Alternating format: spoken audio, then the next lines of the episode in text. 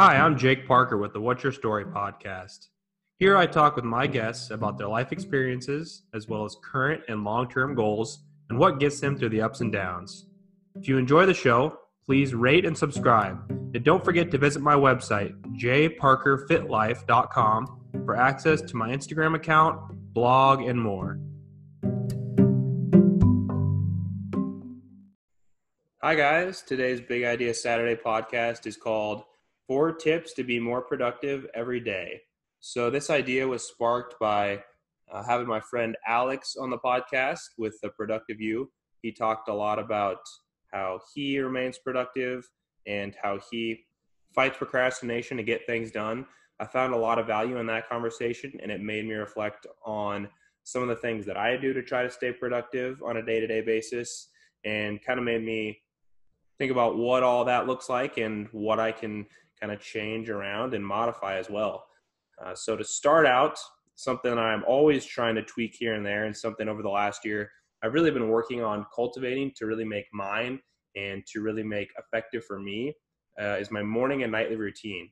I think that when you have a routine that gets you set to start the day and end the day, it can really help you be productive. It can help you be the best version of yourself. And each person specifically needs to put things in their morning or nightly routine that help them regenerate, that help them be uniquely who they are. For me, I have to meditate during one of these times, usually in the morning. I include journaling. Uh, the nighttime, it's very important for me to include scheduling and planning for the next day so that I know what I'm going to do. That's very important for productivity. It's just knowing and setting out what you're going to do. A lot of times it's helpful even to put where you're going to do things as well. To a point of diminishing returns, uh, I think that being very specific in those plans that you make is always going to be really helpful. So have that morning and nightly routine. Uh, unplug from every day in the evening. Try to remove yourself uh, from the things you were thinking about all day to try to get some good rest. In the morning, do whatever you need to do to uh, get kickstarted or energized or just focused for the day.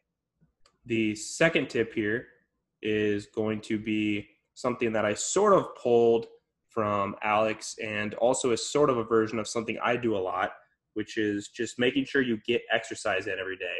And specifically, the tip here is to physically warm up before you start working. This is something Alex has talked about uh, on his blogs where he'll do some exercise. He talked about going and shooting hoops. Maybe for you, you go for a walk or a jogger on the block or do a few push ups, pull ups, whatever that looks like. Uh, for me, a lot of times I feel like I have to get into the gym and get a workout in if I'm hitting a productivity block. Uh, or even I also find it, you know, a really good way to start the day sometimes. Maybe you're one of those people who likes to get your workout knocked out first thing so that it's off your mind so you get the day started feeling productive. Whatever that looks like to you, uh, I think it's really important to stay physically active and every day to get out of your head and into your body, to work out and train hard and put that focus towards towards your body like i said so you free up more space in your mind. And like i said something i'm going to try to start implementing is you know before i work if i haven't done any exercise that day or haven't done any exercise for a while trying that physical warm up before you sit down to do your work. The third tip i have for you guys uh, this is something that i've been trying to hammer home to myself as of late because it seems every time i implement this it turns out to work really well. And that's just starting something you don't want to do, or that maybe you're facing a block to, and just doing it for five, ten minutes, just a short period of time. And what happens is your brain kind of makes that switch and it, it gets into the working gear, gets ready, gets focused on a task, gains some momentum. And a lot of times that task you, you thought you didn't want to do or you didn't think you were motivated enough to do, once you start it, you you have trouble stopping and you get in a groove and before you know it you're done with it everything you wanted to work on. This works really well and aligns with another one of the principles i try to keep in life which is just that you know action creates momentum and that's really what gets you going. You have to prioritize action and do things and not just mull over things in your head and think about them especially you know if you're a person that thinks a lot and is in your head a lot uh, you can make tasks seem bigger than they actually are and another thing here uh, with the whole time frame of the short, you know, five to ten minutes, uh, a kind of a bonus tip, I suppose, would be that anytime you have a task that you know would take five minutes or less, it's almost always a good idea to just do it right there and then. It's going to make you feel better. It's going to get it out of your head, uh, out of your your limited cognitive space, and a lot of times we put these fake barriers up and we're like, oh, you know, I can't do that right now. I don't have time. But some things take so little time. Like say you want to send send a friend or someone in your network an email. You wanted to look up a new book to buy online. You wanted to find a new recipe, mail a package, you know, whatever it is, it could be anything.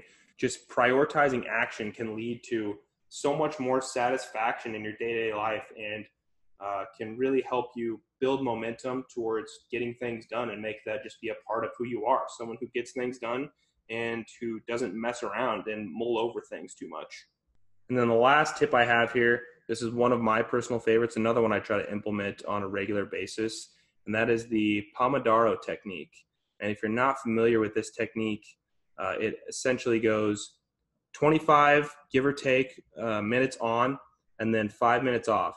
And so what that does is there's uh, studies that have been done, research that shows that we focus best in these short intervals. Uh, 25 minutes is a really good one. That's I think the original recommendation. Um, so if you set a timer, do that. Take a five minute break. Uh, it's important to try to take a break uh, and do something other than be on your phone because a lot of times when you get on your phone, you start looking at social media, texts, different different things, whatever it may be for you that that keeps you busy on your phone and it can take more than five minutes. It can it can start sucking up a lot of your time. And even if it doesn't, it can start turning the gears in your head on thinking about something else besides the work that you're doing.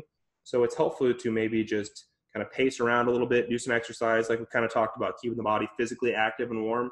Uh, or if not, something I've been trying to implement lately is just read a little bit of a book because it's a good way to get your mind off the current task at hand uh, with a activity that's not going to uh, be too detrimental to interrupting your focus.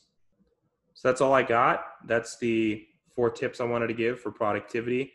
I hope you guys enjoy this podcast. If you're using any of these tips, go ahead and reach out. Uh, if you have anything to add or any questions, comments, concerns, I am always available. And I hope to continue to receive um, a lot of good feedback. I appreciate it.